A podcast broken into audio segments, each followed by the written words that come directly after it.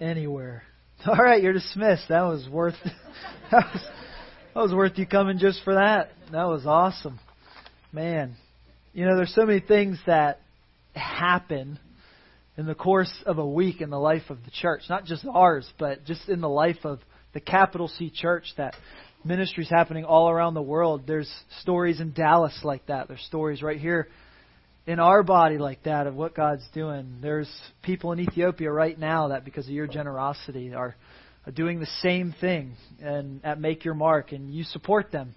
And so whether you ever set foot in Ethiopia or Dallas or wherever, uh, your your generosity is going around the world and around the country. But isn't it awesome to think about what God wants to do right here? That where you do set foot, that God is on the move, that God is moving. I mean, it, it, you don't have to go any farther than Luke chapter 4, right?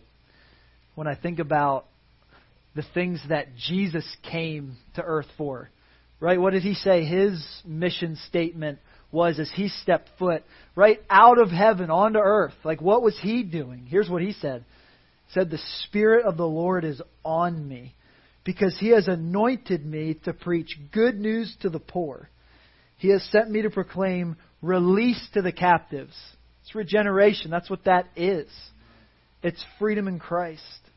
Recovery of sight to the blind, to set free the oppressed, which is all of us, right?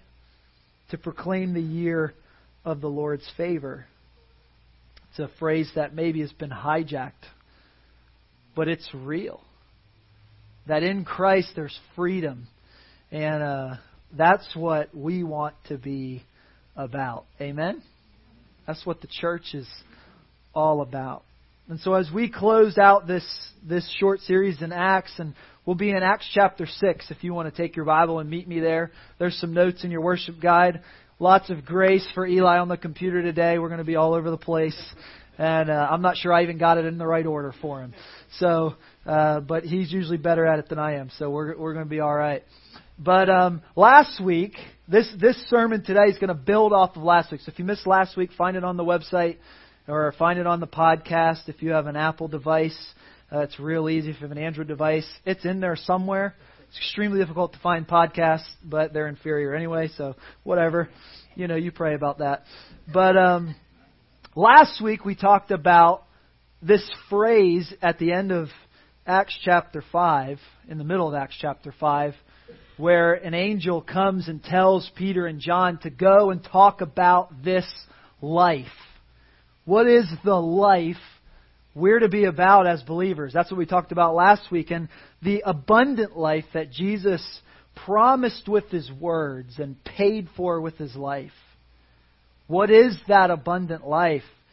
We determined from John 14 and from Acts 5 that it's a life that bears much fruit.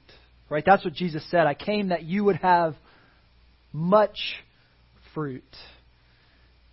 And our conclusion in all of that was that we actually find the full life we're searching for in this counterintuitive truth in the gospel that when we make a difference in other people's lives, we actually end up fulfilled in our own.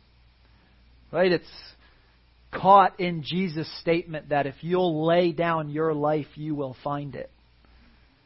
And that's where we landed that a life fully satisfied in Jesus is able to then be the hands and feet of Jesus. Because in reality, we we need Jesus, right? That that's what this testimony was just about that, you know, regardless of where you're at, you need Christ. It's all of us. You never outgrow the gospel. Right? Paul even says, it's for freedom that Christ set you free. He says, walk as you first believed. We never outgrow our need for Christ because in reality, to, to live that abundant life, we cannot give to others what we do not possess ourselves. Can't do it. And when this is who we become as the church, then we'll see the church grow. But grow in a God glorifying way. And that's where we come back to Acts, and that's where we come back to Acts chapter 6, and specifically we'll stay in the first seven verses of it.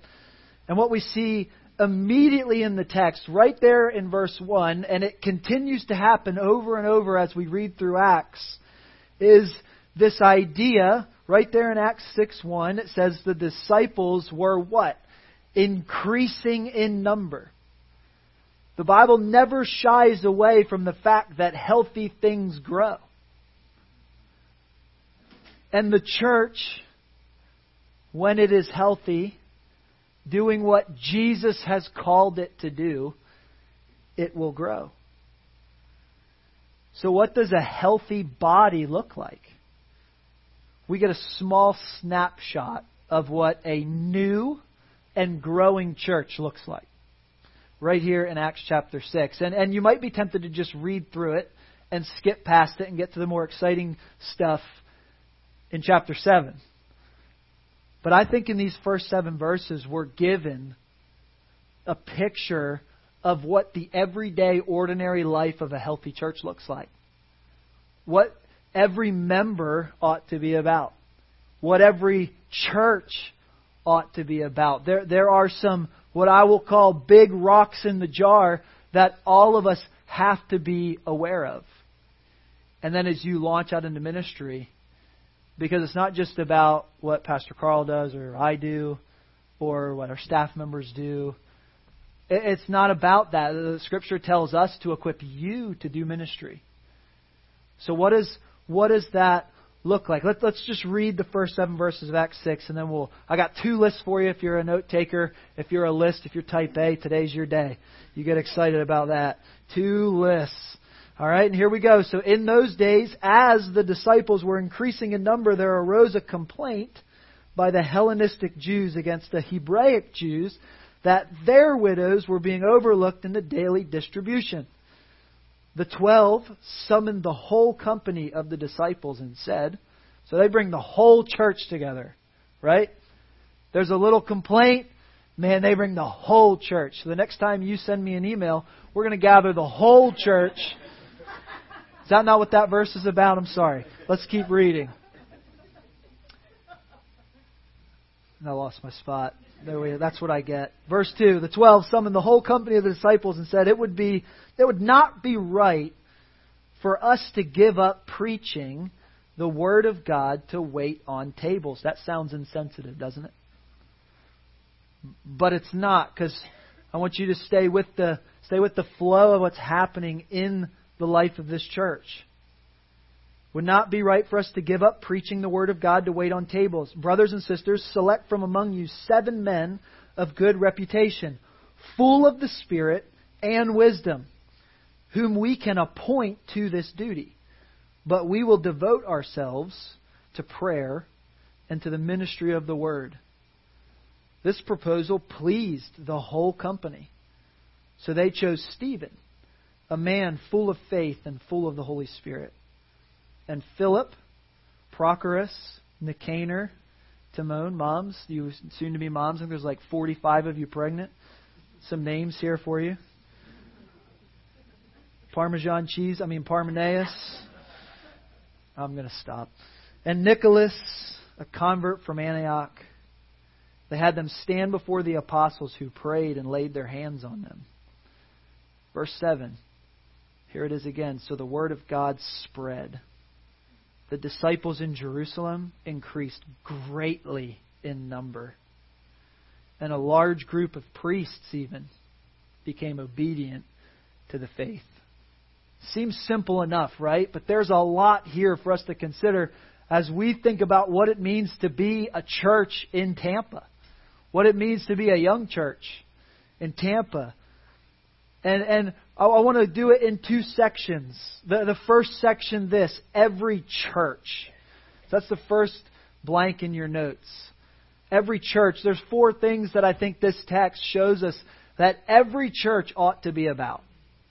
Every single church. And the first one comes at us in bookends in the text, in the beginning and in verse 7. And it's this, this idea that every church should celebrate gospel centered growth. there is a growth that ought to be celebrated. Otherwise, the book of Acts would not continually tell us that this church was growing. But it's interesting, isn't it, that it doesn't just say that attendance was growing, it says that what was growing? Disciples, right? That the church itself is made up of disciples. And so as the church grows, what ought to grow is disciples, right? So we celebrate gospel centered growth repeatedly. And, and honestly, if you're not a Christian today, like we want you to know that we want tons of people to come to Jesus. We want every church that's authentically following Jesus. We want that church to explode in numbers. That all of Tampa would be blanketed in the gospel. We want you to know that. We want this place to grow, but maybe not for the reasons you've come to expect from the church. We want it to grow because we know and we have tasted that there is freedom in Jesus. And that in this community of believers, you can find love. Love doesn't always mean that you should stay where you are, but it means you'll be accepted where you are and will point you to Jesus who can take you where he wants you to be. We celebrate gospel centered growth. The second thing, every church should expect problems. I didn't get a lot of amens on that. every church should expect problems. Having problems isn't the problem, right? Ignoring the problems created would be the problem, right? Because as long as there's a devil, and as long as there's opposition to the church, we can expect problems. And as long as Carl and I are in charge, you can definitely expect problems. But what was Jesus talking about when he said bearing fruit? Right? He talked about a lot in those passages in the Gospel of John. Right? He said that as you're bearing fruit, there's branches that have to be pruned. Cutting stuff off, that's never comfortable. Right?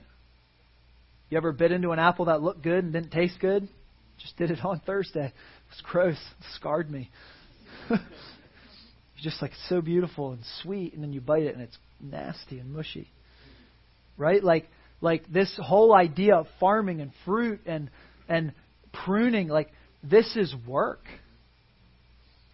That that that beautiful tree that emerges, that wonderful fruit that emerges takes a lot of tending to the tree. And who's the tree?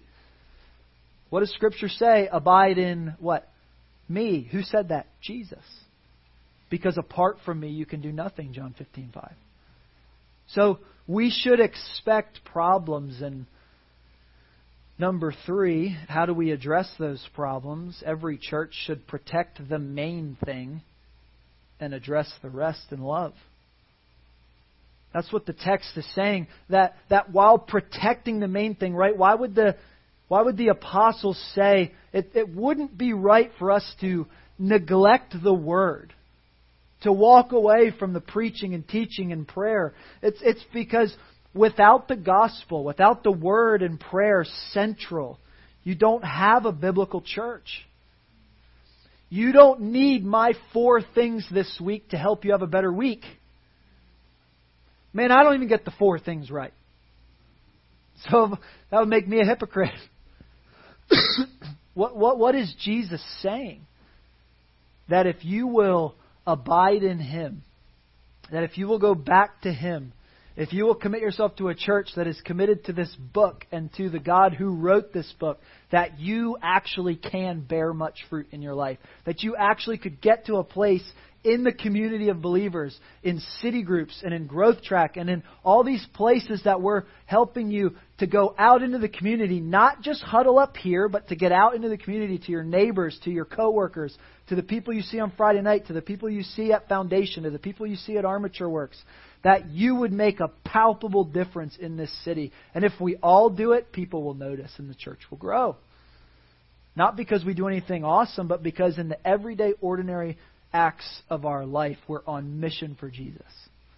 That's what it looks like.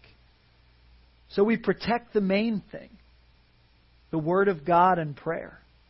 We create space for that.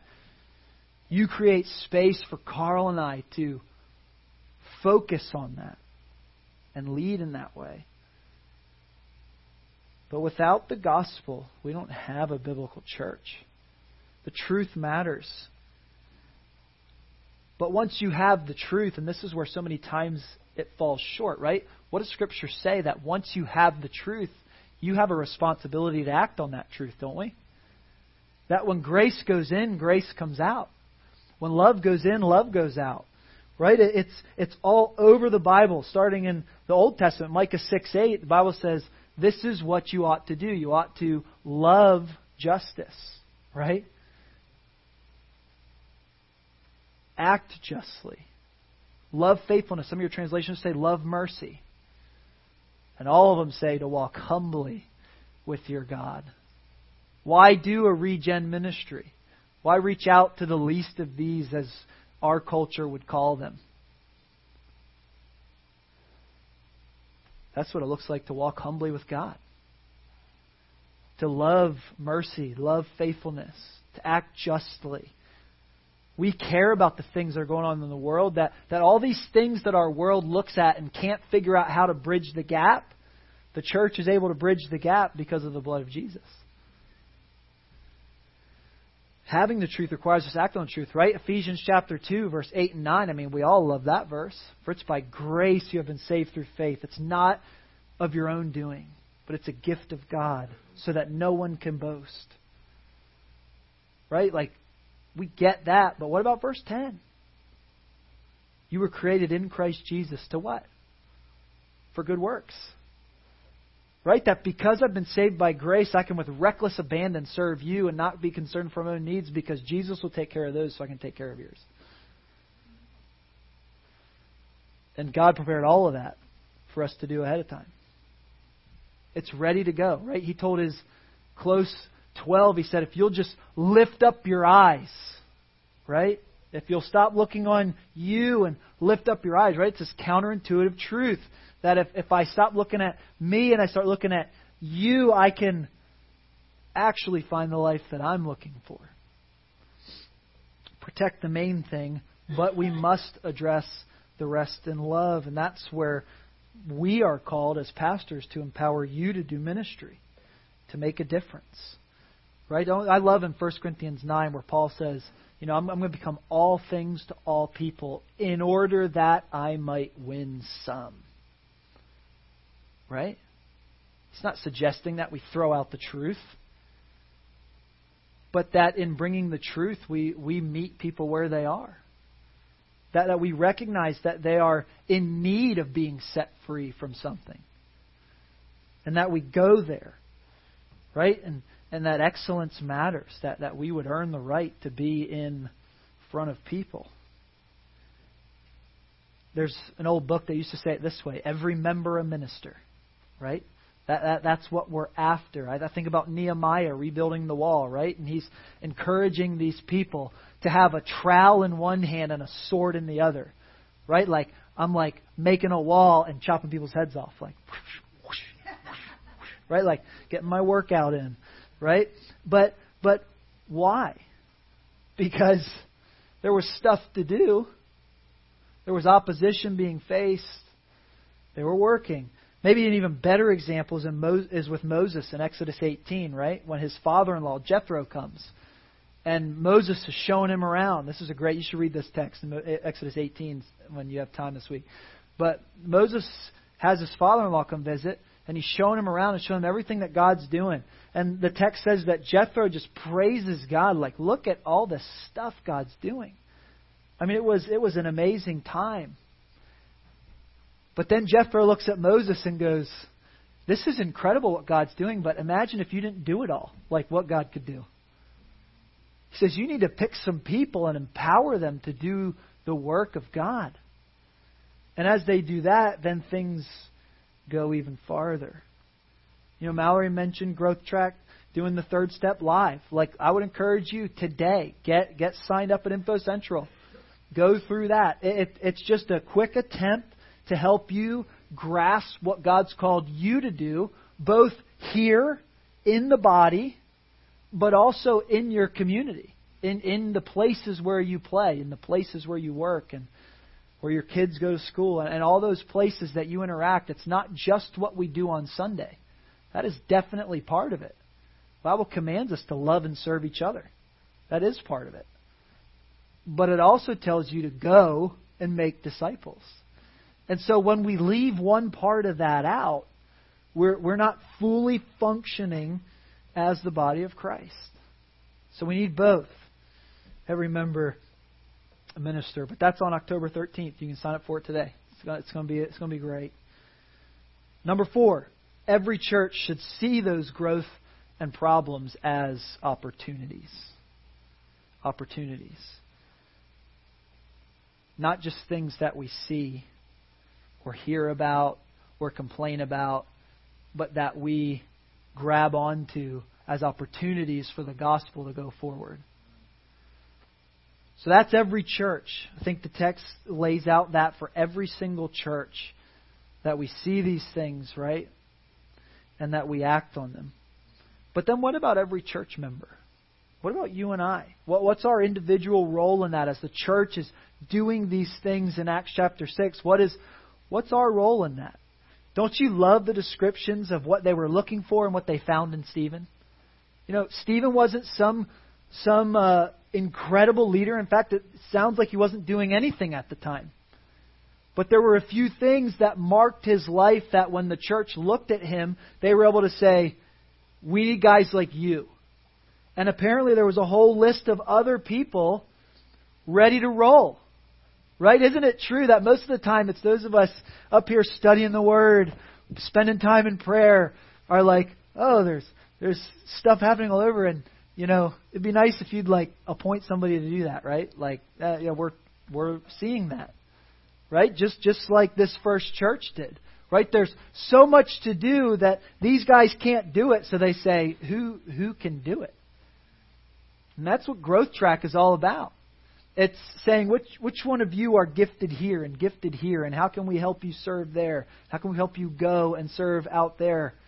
Right? But there's four things that we see from every church member. That's the second heading. Every church member. Right? Number one, what does this text say? It says, full of the Spirit.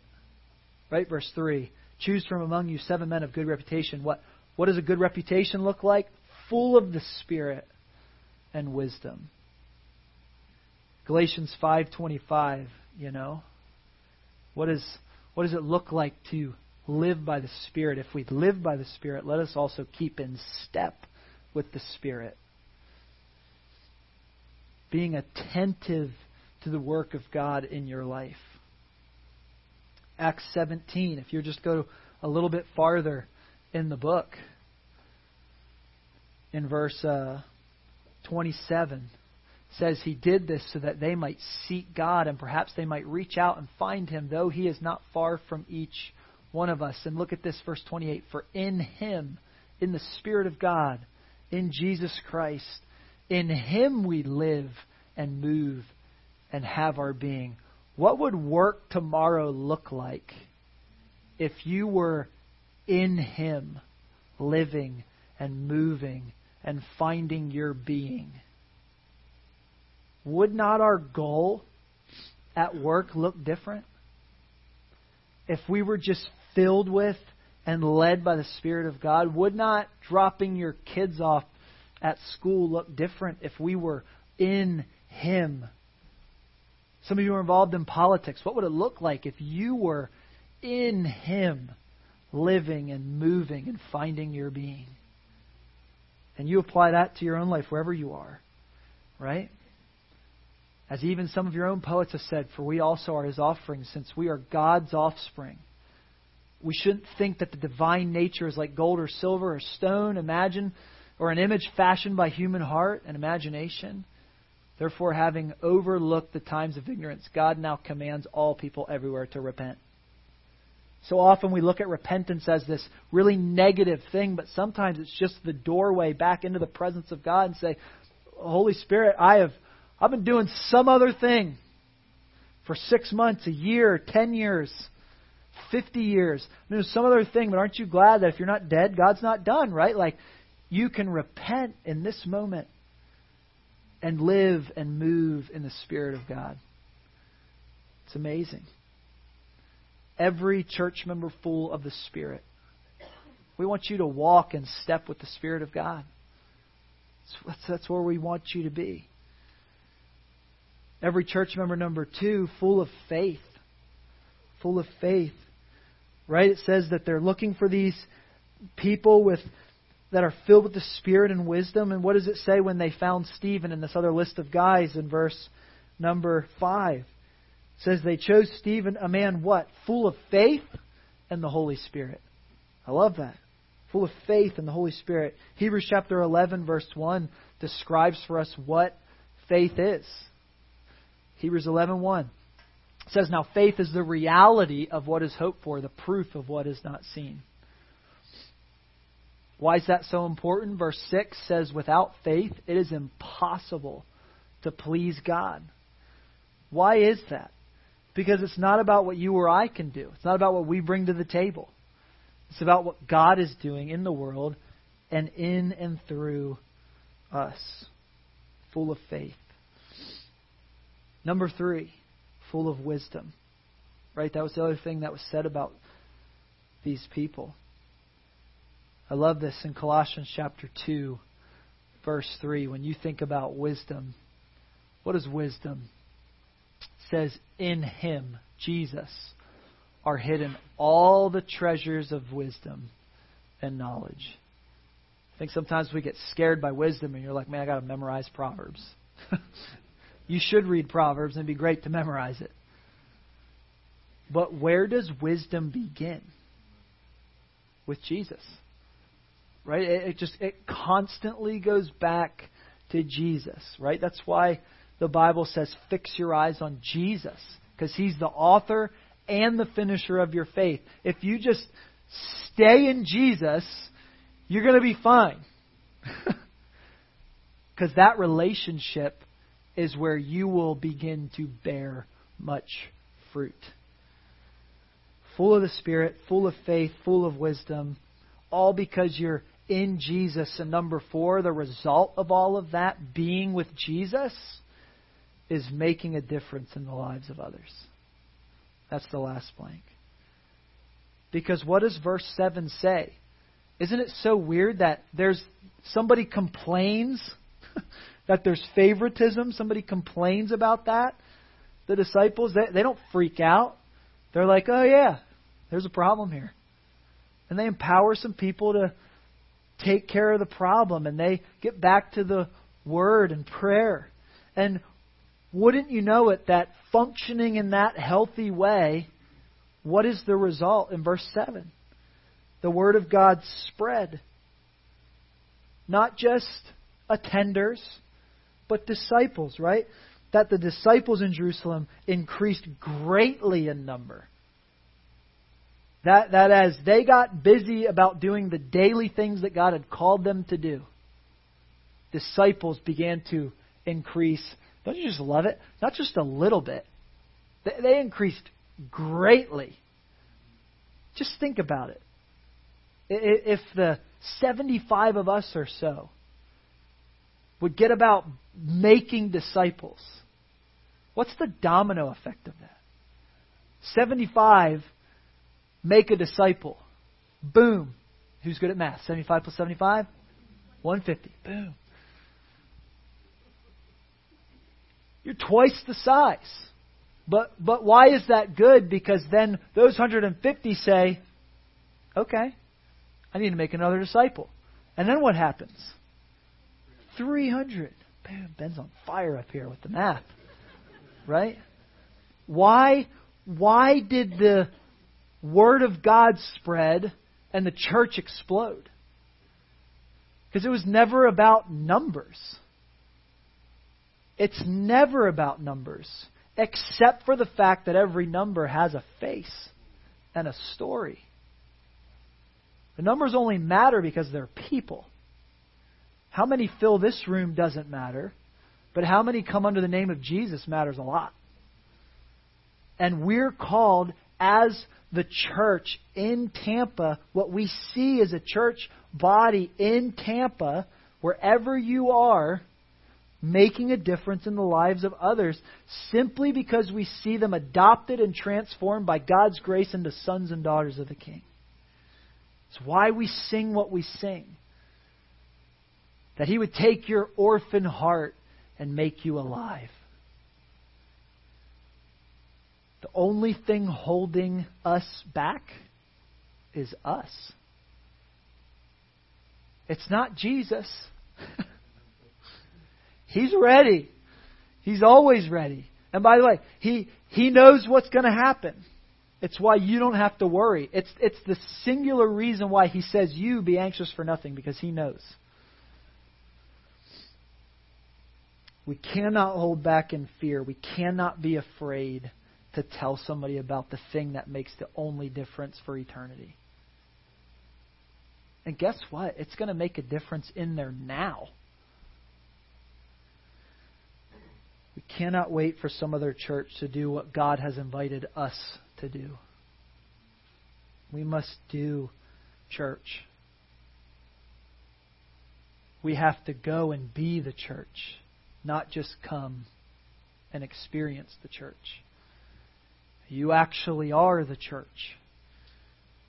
We're to bridge these gaps that our world cannot bridge. Right? When Jesus said, I have come to set people free.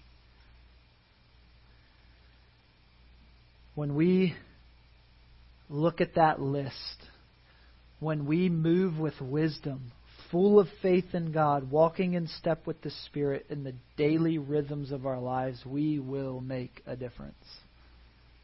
We will bear, as Jesus said, much fruit.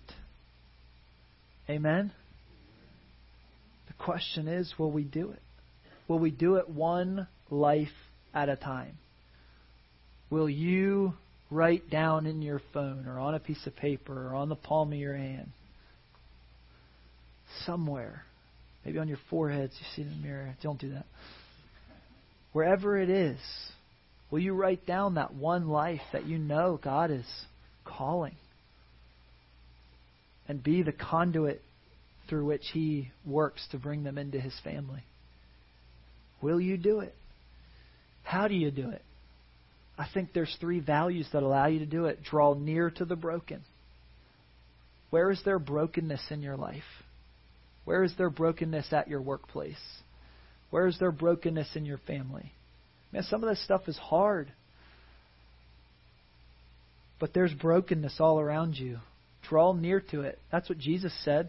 I've come. And what do you say? Where the captives are, where the oppressed people are, where draw near to the broken. But also, where can you celebrate what's good? Where's the good? Right? How, how, do we, how do we help people lift their eyes out of the brokenness and see the goodness of God?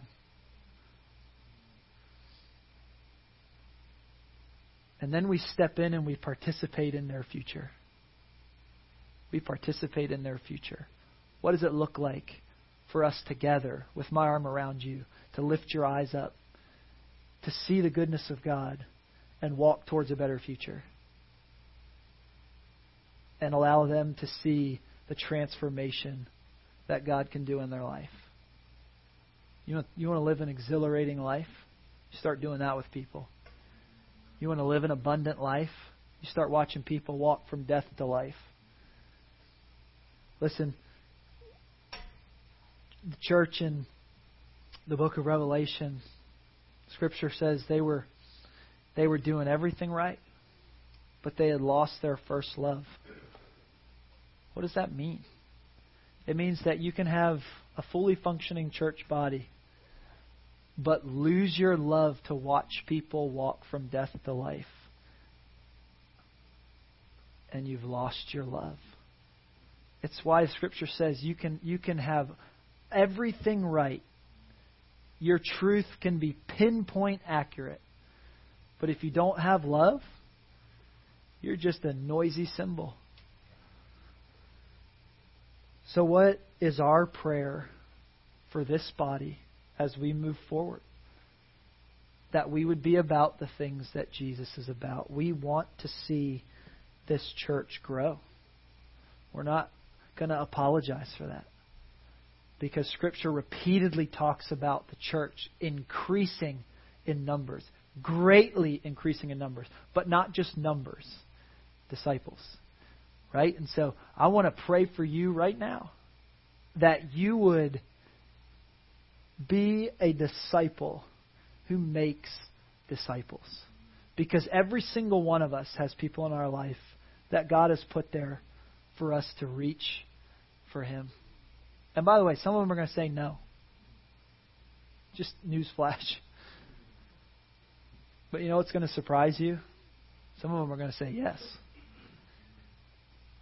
And there's going to be people sitting near you in church in a month that you never thought would sit near you in church. But you have to choose to be a part of it. God's inviting you in to be a part of what He's doing in the world. And He's going to do it whether we say yes or not. That's not the point. The point is we get to.